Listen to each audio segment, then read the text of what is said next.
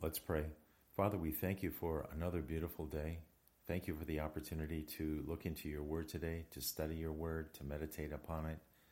And also, Father, we want to thank you for sending Jesus to the cross to die for our sins, for taking away the wrath that is due us. Jesus, we do thank you for going to the cross, for being God, for being the Lamb, for being our Savior in our resurrection and our life and Holy Spirit, that you would be with us today. Guide my tongue as I teach from your word. If there's somebody in the audience listening today who has not received you as Lord, God, King, and Savior, that even today might be their day of salvation. Jesus, we just want to say we love you. Thank you, Father. Thank you, God. Thank you, Holy Spirit. Amen. Today we're going to study one of Jesus' parables. He spoke over 40 parables in the Gospels of Matthew, Mark, and Luke. And this parable is called the parable of the vineyard and its wicked husbandman. This parable is found in three of the Gospels Matthew, Mark, and Luke. It is a very important parable. Is God speaking to the nation of Israel? It talks about God taking away the blessing from the nation of Israel and giving it to another nation, which is the Gentile nation. We will be looking at Matthew chapter 21, verses 33 through 46. This parable is also found in the Gospel of Mark, chapter 12, starting with verse 1, and in the Gospel of Luke, chapter 20, starting in verse 9. But we will focus today on the Gospel in Matthew, chapter 21, verse 33. Here another parable. There was a certain householder which planted a vineyard, and hedged it round about, and digged a winepress in it, and built a tower, and let it out to husbandmen and went into a far country. And when the time of the fruit drew near, he sent his servants to the husbandmen, that they might receive the fruits of it. And the husbandman took his servants, and beat one, and killed another, and stoned another. Again he sent other servants, more than the first, and they did unto them likewise. But last of all, he sent unto them his son, saying, They will reverence my son. But when the husbandmen saw the son, they said among themselves, This is the heir. Come, let us kill him, and let us seize on his inheritance. And they caught him and cast him out of the vineyard and slew him. When the Lord therefore of the vineyard cometh, what will he do unto those husbandmen? They say unto him, He will miserably destroy those wicked men, and will let out his vineyard unto other husbandmen, which shall render him the fruits in their seasons. Jesus saith unto them, Did ye never read in the Scriptures, The stone which the builders rejected, the same has become the head of the corner? This is the Lord's doing, and it is marvelous in our eyes. Therefore say I unto you, The kingdom of God shall be taken from you, and given to a nation, bringing forth the fruits thereof. And whosoever shall fall on this stone shall be broken but on whomsoever it shall fall, it will grind him to powder. And when the chief priests and the Pharisees had heard his parables, they perceived that he spake of them. But when they sought to lay hands on him, they feared the multitude, because they took him for a prophet.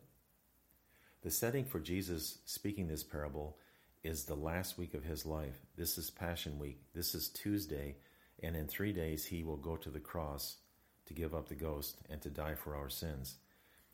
Earlier in chapter 21 of Matthew, Jesus had cleansed the temple and he had rebuked the priests and the money changers, saying, You have taken my father's house, a house of prayer, and made it into a den of thieves.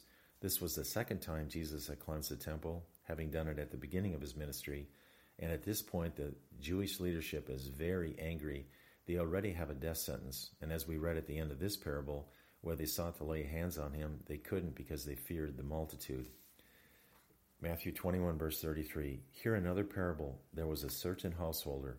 The householder of this vineyard is the Father, and the vineyard is the nation of Israel. And it says, and hedge round about it. This is a spiritual hedge of protection. In the physical realm, if you buy a, a plot of land and build a, and plant a vineyard, you will put a wall around it, a hedge, in the Jewish times 2,000 years ago, foxes, which would go in and ruin the vines, but also it would keep out people who would go in and steal the fruits of your vineyard.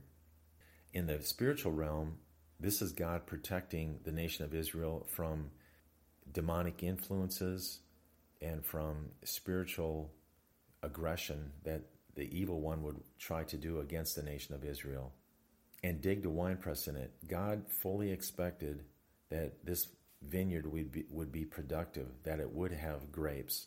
In the time of Christ, many of the vineyards would be planted on limestone and they would be able to carve two caverns. The first one would be where they would put the grapes in, and people would literally stamp on those grapes, and there would be a small channel that would go into a second basin, and they would collect grape juice, and they would bottle it and either sell it or use it for their own families. So, in this parable, God does plant the vineyard and he does dig a wine press because he fully expects this vineyard to be productive. He also builds a tower. A tower in this time could be as high as 50 or 60 feet tall, up to 20 meters. And it would also have a very strong foundation. The foundation would be a house that would actually house the workers, the husbandmen of the vineyard. So it could serve two purposes. It would be a dorm for housing the workers, but it would also be a tower where you could see if the enemy were attacking. Then it says, God led it out to the husbandmen. The husbandmen were the leaders of the Jewish nation. They were Pharisees, the Sadducees, the Sanhedrin, the people with the power, the religious leaders, the people who had influence over the nation of Israel. And it says, God then went into a far country. Jesus, when he spoke this, was going to be going to the cross in a few days. After he rose from the dead, he ascended into heaven and he's been seated at the right hand of the Father for 2,000 years. He is in a far country and we are waiting his return. There is a corresponding parallel passage in the Old Testament in Isaiah chapter 5. I will read verses Isaiah chapter 5, 1 through 7. And this also speaks to the nation of Israel, where God does everything that he can for the nation of Israel to build them up, to give them the choice land, to protect them from their enemies, and they rebel against him. He doesn't bear the fruit of many precious souls because they become wild grapes. They, be, they turn against him. They start to worship false idols. And God becomes angry with the nation of Israel and takes away the hedge of protection. And we see this in approximately 700 BC. The Assyrians came in and conquered the 10 northern tribes and about 120 years later, Nebuchadnezzar's country came in and destroyed Jerusalem and conquered the two southern tribes of Judah and Benjamin. So, Isaiah chapter 5, verse 1 through 7. Now will I sing to my well beloved a song of my beloved touching his vineyard. My well beloved had a vineyard in a very fruitful hill, and he fenced it and gathered out the stones thereof, and planted it with the choicest vine, and built a tower in the midst of it and also made a winepress therein. And he looked that it should bring forth grapes, and it brought forth wild grapes. And now, O inhabitants of Jerusalem, and men of Judah, judge, I pray you, betwixt me and my vineyard. What could have been done more to my vineyard that I have not done in it? Wherefore, when I looked that it should bring forth grapes, brought it forth wild grapes. And now go to, I will tell you, what I will do to my vineyard. I will take away the hedge thereof, and it shall be eaten up, and break down the wall thereof, and it shall be trodden down. And I will lay it to waste, it shall not be pruned, nor digged, but there shall come up briers and thorns. I will also command the clouds, that they rain no rain upon it. For the vineyard of the Lord of hosts is the house of Israel, and the men of Judah his pleasant plant. And he looked for judgment, and behold oppression for righteousness, but behold, a cry. So, the, the first point of this lesson today is going to be God Himself founded Israel and the kingdom of heaven, and Israel is the vineyard. In these verses from Isaiah chapter 5, we see where God says, I will sing to my well beloved. Jesus loved the nation of Israel. The Father loved the nation of Israel. And it says, He has a vineyard, this nation of Israel, in a very fruitful hill. God gave the Israelite nation the promised land, which is a very fruitful hill. Even today, if you travel to the Middle East, this area of Israel is very productive. Israel is, for example, the number one exporting country in the world for flowers. Many, many crops and fruits and vegetables grow abundantly in the nation of Israel. This is a choice property. Verse 2 And he fenced it and gathered out the stones thereof. Whenever you plant a garden, for example, here in Virginia, you have to clean the land. There are so many rocks and stones in our soil here. And it says, God gathered out the stones thereof. And in the spirit world, those stones would be hindrances to the nation of Israel. They would be the enemies. They would be the sinful patterns in the individual lives. And it says he planted it with the choicest vine. When we plant a garden, we want to buy the best, for example, tomatoes that we can find, or the best cucumber vines that we can find. And Jesus was no different. When God put this vineyard in Israel, he planted it with the choicest vine. Israel became God's chosen people. They were the choicest of vine. He built a tower in the, in the midst of it. This tower was for the protection and the power of the Holy Spirit in the nation of Israel. He led them for 40 years, for example, in the wilderness when they came out of Egypt. He also made a wine press therein. A wine press is made with the expectation that you will have a fruitful, plenteous crop. And God was fully expecting that the nation of Israel would have many, many souls that would serve him with the joy of the Lord in their heart. And yet, many of the Israelites rebelled against him. And he looked that it should bring forth grapes. There is a, a harvest time. In the fall here in Virginia, we expect apples from the trees. We expect tomatoes throughout the summer. There is a harvest time. And in the spirit world, it's the same way. God fully expects a harvest of souls. And Jesus said the fields are white unto harvest. There are many souls ready to be saved. This uh, vineyard that the Lord had planted in Israel, it says it brought forth wild grapes. Wild grapes are small, they're not big and juicy. They have thick skins. They are bitter to the taste. Some are even poisonous. In the spirit world, this represents people who rejected the Holy Spirit they rejected Jesus Jehovah as their one true God. They went and served false idols, and God became very angry with them. And Jesus says in verse 3 of Isaiah 5 And now, O inhabitants of Jerusalem and men of Judah, judge, I pray you, between me and my vineyard. They had to choose.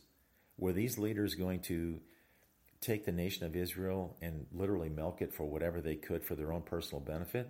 Or were they going to choose to serve the, the Lord? Joshua said, "For as for me and my house, we will serve the Lord." Listener, today, who are you serving? Are you serving mammon? Are you serving the flesh? Or are you serving Jesus and his kingdom? Verse 4 What could have been done more to my vineyard that I have not done in it? So Jesus is asking, what more could he have done for the nation of Israel? He was their one true God. He provided them a nation. He gave them choice land, the promised land. He defeated their enemies. He gave them a spirit filled life. He gave them the law where they could live their lives. What more could he have done for them? And yet, this vineyard brought forth wild grapes, worshiping false idols. Then he goes on in verse 5 Now go to, I will tell you what I will do to my vineyard, what he will do to this nation of Israel. I will take away the hedge thereof, and it shall be eaten up. Jesus did take away the hedge. The Assyrian nation and the Babylonian nation did come in and conquer Israel and Judah. And he did break down the wall thereof. There was no more protections, either in the physical world or in the spiritual realm. And many of those souls after that, they went into abject idolatry, and their souls today are in, are in hell. And it says, It shall be trodden down. This isn't a wall that crumbled because of neglect. It was trodden down because of the armies that marched in and conquered. And it says, I will lay it to waste. Jesus is the one who allowed the nation of Israel to be wasted. The Father said, I will take away the hedges, and I will lay it to waste. It shall not be pruned. If you have a garden and you don't pull the weeds and you don't protect the plants from the pestilence that's naturally due in a, in a garden, you're not going to have much of a crop. And that's what the Father is doing here. It says, It shall not be pruned nor digged. Digging means when you put the, the um, fertilizer down and you surround the plant with good soil, it would not be digged, but it shall come up briars and thorns. God didn't even plant the choice plants anymore in his garden. He just let it be filled with briars and thorns. And then he says, I will also command the clouds that they rain no rain upon it. If a garden has no water, it's going to die. And in the spirit realm, the Holy Spirit is the water of life. And God took away the rain. God commands the clouds. We wonder where the storms come from. Jesus commands the clouds. He is the God of the universe. Verse 7 For the vineyard of the Lord of hosts is the house of Israel. Here, God is explaining in His word what the vineyard is it is the house of Israel, and the men of Judah, His pleasant plant. Jesus came from the tribe of Judah. He is the lion of the tribe of Judah. And it says, God looked for judgment, but behold, oppression. God expected the leaders of Israel to be impartial and to judge truly, but they abused their positions and they were oppressing the people. It says God expected righteousness, but behold, a cry. God can hear the people, the cry of the people who are oppressed. God knows when people are treated unrighteously. God expects righteousness, but behold, he heard the cries of the people who were being abused. The second point of our lesson today is God expects fruit from his vineyard. God expects souls for the kingdom. Matthew 21:34 says, "And when the time of the fruit drew near, he sent his servants to the husbandmen that they might receive the fruits of it." So the servants to the husbandmen, the servants are the prophets. In 2 Kings 17, chapter 17 verse 13, it says, "Yet the Lord testified against Israel and against Judah by all the prophets and by all the seers, saying, Turn ye from your evil ways, and keep my commandments and my statutes, according to all the law which I commanded your fathers, and which I sent to you by my servants, the prophets. So here we see that these husbandmen, these farmers, the ones who are taking care of the vineyard, these would be the, the leaders of the Jewish nation. God sent to them his servants, the prophets, to advise them. And it says the servants were informing and instructing the leaders of Israel to turn from their evil ways and to keep God's commandments and his statutes. And yet they did not listen to the prophets. And in fact, they abused them and they killed them. Matthew 21:35 reads, "And the husbandman took his servants, the prophets, and beat one and killed another and stoned another." In Matthew chapter 23, verses 29 to 33, God talks about the leaders of Israel. He says, Woe unto you, scribes and Pharisees, hypocrites, because you build the tombs of the prophets and garnish the sepulchres of the righteous, and say, If we had been in the days of our fathers, we would not have been partakers of them in the blood of the prophets. Wherefore ye be witnesses unto yourselves that ye are the children of them which killed the prophets. Fill you up then the measure of your fathers, ye serpents, ye generation of vipers how can you escape the damnation of hell? So Jesus is speaking to the leaders of Jew of the Jewish nation three days before he goes to the cross, and he calls them hypocrites. And they were saying to him, We would never have put the prophets to death. And yet someone greater than the prophet is standing before them, and they have a death sentence on Jesus. Jesus isn't a, a man in the flesh as a, a prophet. He is God incarnate in the flesh and he is much greater than any of the servant, servant prophets that God had sent to the nation of Israel in its history. And God is saying to these leaders, Woe unto you. And he ends this passage by saying, You serpents, you generation of vipers, how can you escape the damnation of hell?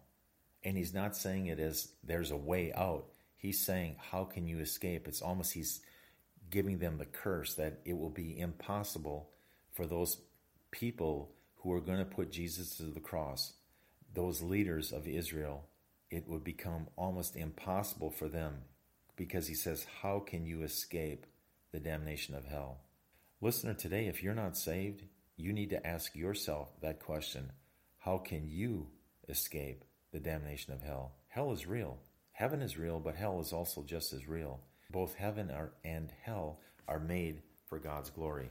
In Hebrews chapter 11, verse 37, speaking of the prophets, it says, They were stoned, they were sawn asunder. Sawn asunder means to be cut in half. They were tempted, they were slain with the sword. They wandered about in sheepskins and goatskins, being destitute, afflicted, and tormented. Hebrews chapter 11 is what we call the Hall of Faith chapter because it talks about all the great leaders in the Israelite history of men that had great faith. This verse speaks to the prophets that were stoned and sawn asunder, that were slain with the sword. Matthew 21:36 Again, the householder sent other servants more than the first, and they did unto them likewise. God the Father sent many, many leaders to the nation of Israel, starting with Abraham, Isaac, and Jacob and his 12 sons, moving in through the through the prophets, the judges, the kings, and then all the way through Malachi. And then there's a 400 year period where the Bible is silent. But throughout that period, God always sent leaders to teach the Jewish nation the difference between right and wrong. And He always was consistent in teaching them, if you love me, keep my commandments. Matthew 6:25 says, Therefore I say unto you, take no thought for your life, what ye shall eat or what ye shall drink, nor yet for your body what ye shall put on. Is not the life more than meat and the body than raiment? Many of these servants ended up being martyrs. And in Matthew 6, the word is teaching us that we really should take no thought for our life because serving Christ, even to the point of martyrdom, is much more valuable in God's eyes than giving into the ways of the world and to turn our back on, on the Holy Spirit's call in our life. Matthew 21:37 says, "But the last of all he sent unto them his son, saying, They will reverence my son." This parallel passage in Mark chapter 12 verse 6 it says, "Having yet therefore one son, his well-beloved, he sent him also last unto them, saying, They will reverence my son." And as Jesus is speaking this parable, he is preparing to go to the cross. John 3:16 and 17 read, "For God so loved the world that he gave his only begotten Son, that whosoever believeth in him should not perish, but have everlasting life. For God sent not his Son into the world to condemn the world, but that the world through him, through Jesus, might be saved. And the third point here in today's lesson is the rejection of Christ is a fatal sin, and it will result in eternal destruction in the lake of fire. Matthew 21:38 reads, "But when the husbandman saw the son, they said among themselves, This is the heir. Come, let us kill him, and let us seize on his inheritance. Jesus is getting ready to go to the cross. He's speaking to the leaders in Jerusalem, and he knows in their heart they want to kill him. John chapter 11, 47 and 48 says, Then gathered the chief priests and the Pharisees a council, and said, What do we? For this man Jesus doeth many miracles. If we let it thus alone, all men will believe on him, and the Romans shall come and take away both our place and nation. So the Israelites, the chief priests and the Pharisees, they took a council. They got together in a room and they put a plot against Jesus' life. And their justification was he will take away our place, their place of privilege. They controlled the systems, the religious system, the political system, the monetary system. And they also feared that the Romans would even persecute their nation more. They were living in somewhat freedom under Roman authority as long as they paid their taxes and didn't violate egregiously the law. Rome let them fairly live in peace.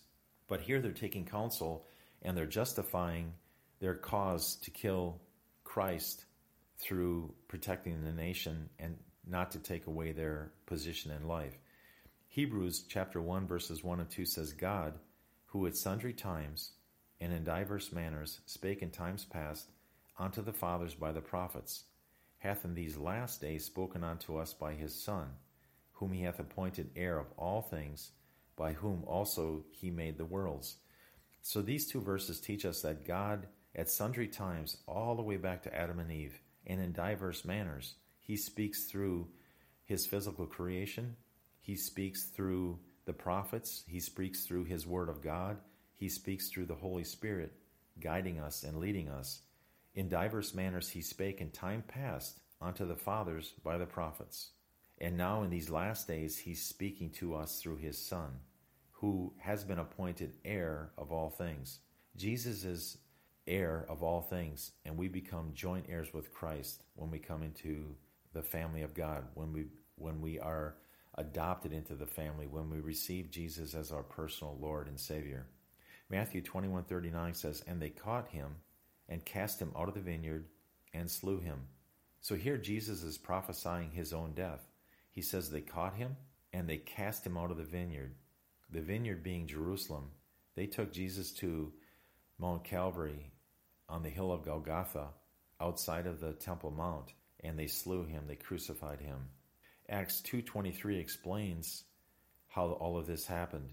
Him, this is Jesus, being delivered by the determinate counsel and foreknowledge of God, ye have taken and by wicked hands have crucified and slain.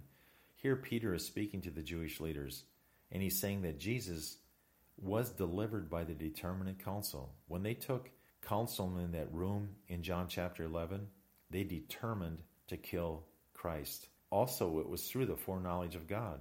When did God put the plan of salvation in place? Did he do it when Adam and Eve sinned in the garden? And he said, okay, now I need to come up with a plan to redeem mankind because it's fallen? No. God's plan of salvation never had a beginning. Somebody once said, Did it ever occur to you that nothing has ever occurred to God? We have things that come into our mind and we go, Wow, the light bulb goes off. It just occurred to me so and so or such and such. That has never happened to God. Christ has known everything forever into infinity. So God already had this plan of salvation put in place forever.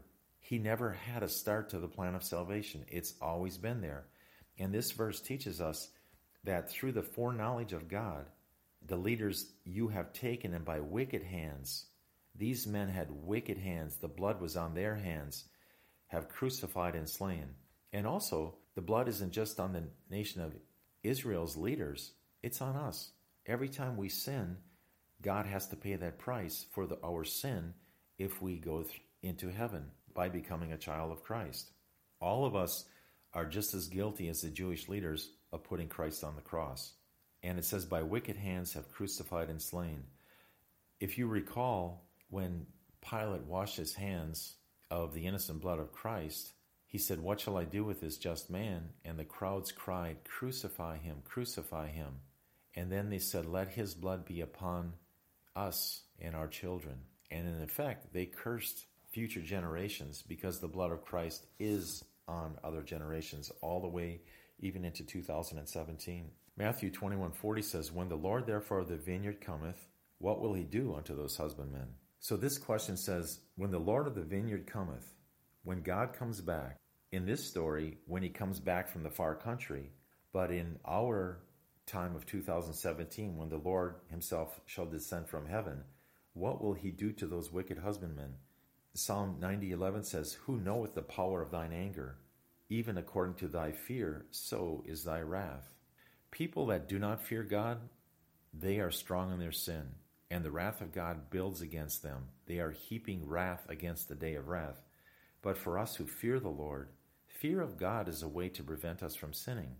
It's also the way that we have access into the wisdom of God. The fear of the Lord is his treasure. The fear of the Lord is the beginning of wisdom. So if we want God's blessing in our life, we need to fear him more. And the more we fear the Lord, the less we'll sin. So it's an inverse relationship. The less we fear the Lord, the more we sin, and the more we come under his wrath. Deuteronomy 33:11 says, "Bless, Lord, his substance, and accept the work of his hands. Smite through the loins of them that rise against him, and of them that hate him, that they rise not again." Here Moses is writing in Deuteronomy, "Accept the work of his hands and smite through the loins of them that rise against him." So the people who re- rebel against the Lord in Moses' time in the physical realm, he said, strike them through, the loins being from mid thigh up until your, your chest. So that's the heart of your body. And if you strike somebody through in any part of that body, they're probably going to die. Matthew 21:41 says, "And they say unto him, He will miserably destroy those wicked men, and will let out his vineyard unto other husbandmen, which shall render him the fruits in their seasons." When Jesus is saying this parable, and he says, What will he do to those husbandmen? The people answer, He will miserably destroy those wicked men. The leaders of, of the Jewish nation, the ones in Jerusalem listening to this story, and remember, this is Passover week, there are literally hundreds, if not thousands, of people that are listening to Jesus preach. He is saying here, He will miserably destroy those wicked men. And then He's going to let out His vineyard, this nation, onto other husbandmen. And Jesus actually takes takes the blessing off of Israel and now puts it into the Gentile nation. And shall render him his fruits in their seasons. Every fruit has a season, a harvest time.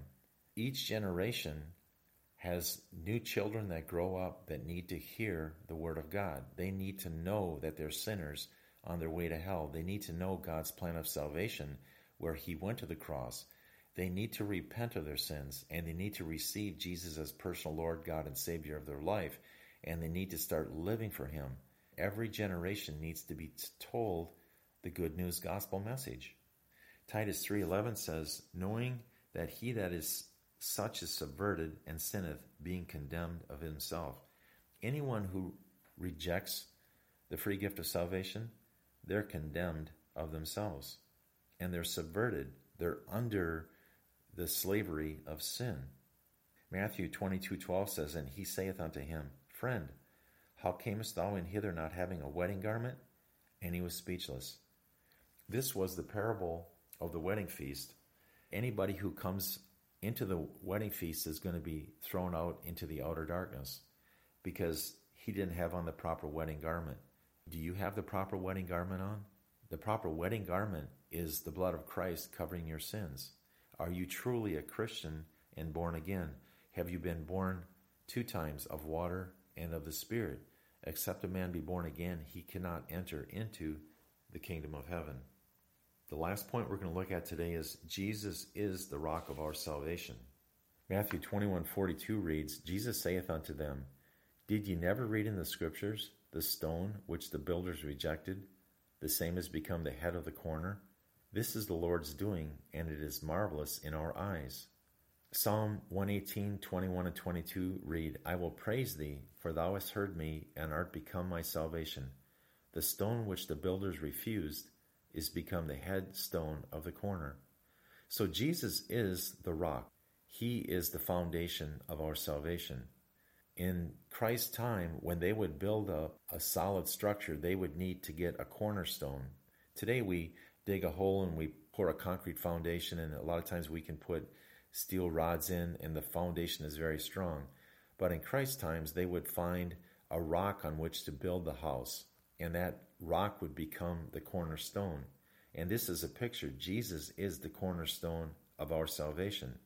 Matthew 7 24 and 25 reads, Therefore, whosoever heareth these sayings of mine, and doeth them, I will liken him unto a wise man which built his house upon a rock.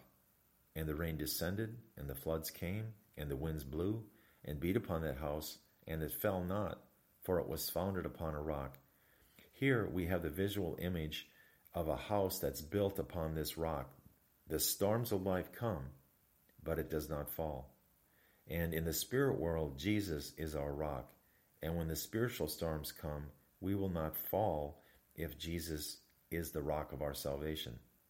Ephesians 2:20 reads, "And are built upon the foundation of the apostles and prophets, Jesus Christ himself being the chief cornerstone." Jesus is the center of the gospel. Without Christ, the Bible is empty. The Old Testament points to Christ going to the cross, and the New Testament points to Christ having gone to the cross, pointing back to the cross. Jesus is the focal point of both history and the Bible. Matthew 21:43 reads, "Therefore say I unto you, the kingdom of God shall be taken from you and given to a nation bringing forth the fruits thereof." So Jesus is saying to the Israelite leaders, the nation, the kingdom of God shall be taken from you, and it's going to be given to a nation that will bring forth the fruits thereof. And that nation is the Gentile nation. Listener, today, if you're a Gentile, you can receive Jesus as your personal Savior.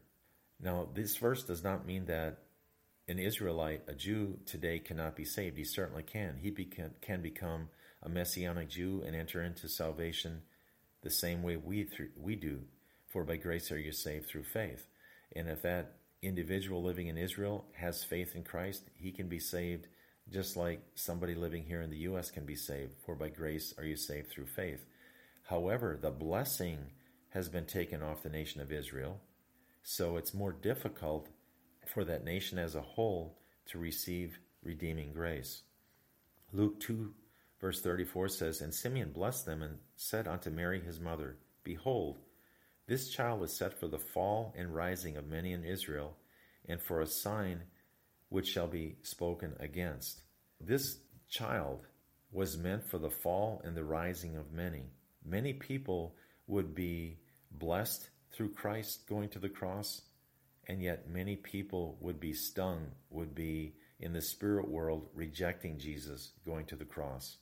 Acts 28, verses 27 and 28 read, For the heart of this people is waxed gross, and their ears are dull of hearing, and their eyes have they closed, lest they should see with their eyes, and hear with their ears, and understand with their heart, and should be converted, and I should heal them.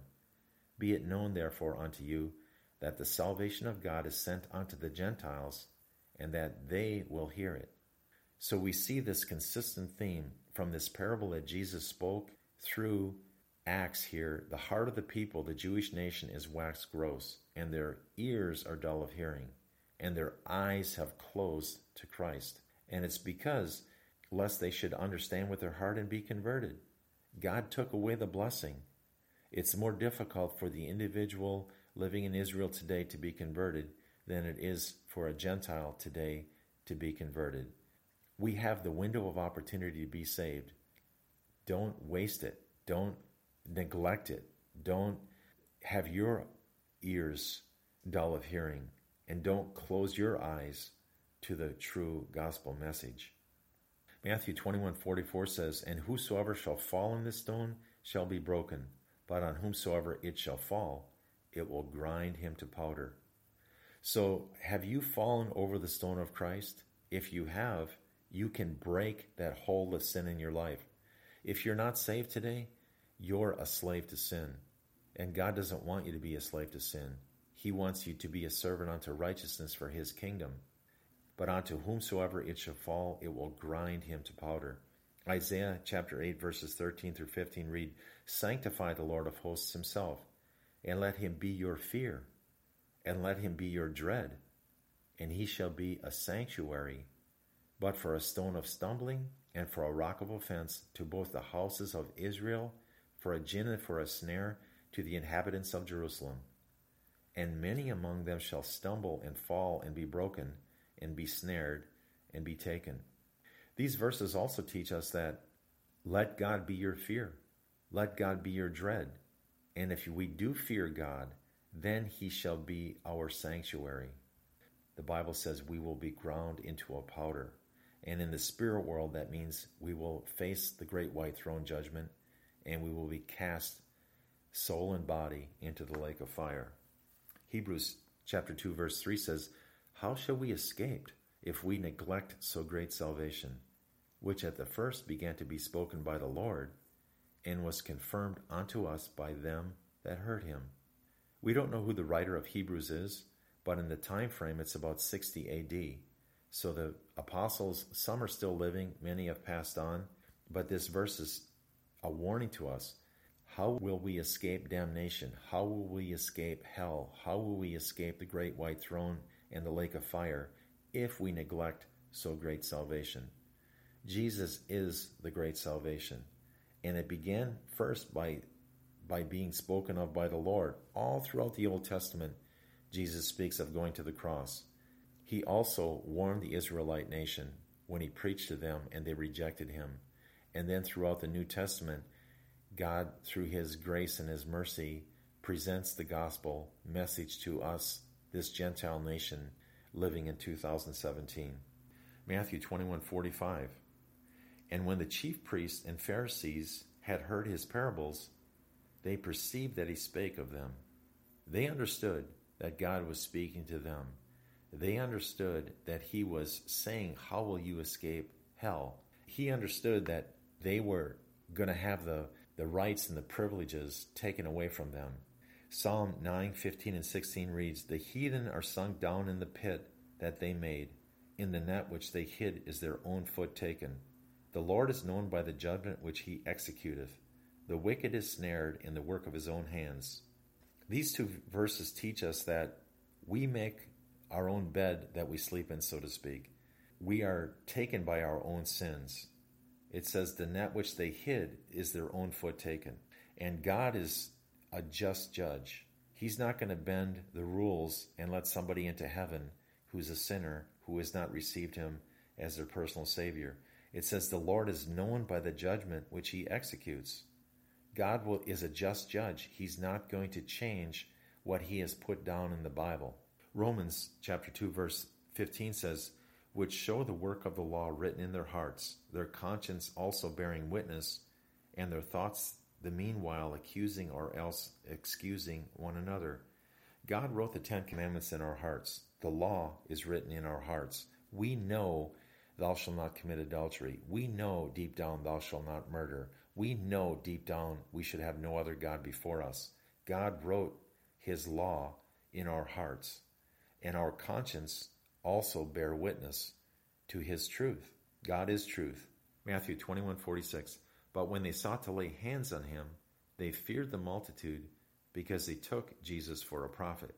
They in their hearts and in their minds, they wanted to kill Jesus right then and there. But because of the great multitude of people who took Jesus as a prophet, they feared the multitude. They were not really gung ho about their passion for being leaders of Israel. A true soldier is not afraid to die. They wanted the good life. They wanted to protect their position. They wanted to protect their money, their politics, their systems, but they were not willing to die. It says they feared the multitude, and it says because the multitude took Jesus for a prophet. That's also kind of a sad commentary on the people there. Most of them did not receive Jesus as God, they received him as a prophet. And even today, many people say, yes, Jesus was a wise man. He was a great teacher. He was a great prophet. But for the most part, the world does not receive Jesus as their prophet, priest, and king and God. God fulfilled all those roles, but the most important role is Jesus is deity. He always has been God and always will be God. Psalm 21:11 says, "For they intended evil against God, they imagined a mischievous device which they are not able to perform. These people intended for Jesus to go to the cross, and Jesus willingly went to the cross. No man could ever kill God. God had to agree to go to the cross and in the flesh give up the ghost. Jesus chose to do that because that was his plan for our salvation. And it says in this verse, Psalm 21:11, they imagine a mischievous device which they are not able to perform. Ultimately, Satan's plan is going to be defeated. He is sort of like a dog on a leash. He only can go as far as God will allow him to run. One day he will be cast into the abyss for a thousand years, and Jesus will reign on the earth during that millennial 1,000 year reign. Satan will be loosed for a season. He will tempt many of the souls. There will be one final rebellion. God will speak a word and then it says the the devil that deceived them was cast into the lake of fire and brimstone, where the beast and the false prophet are, and he shall be tormented day and night forever and ever. They might have a mischievous device in Jesus' day. Satan does have a mischievous device, but they are not able to perform it ultimately into eternity. God is king.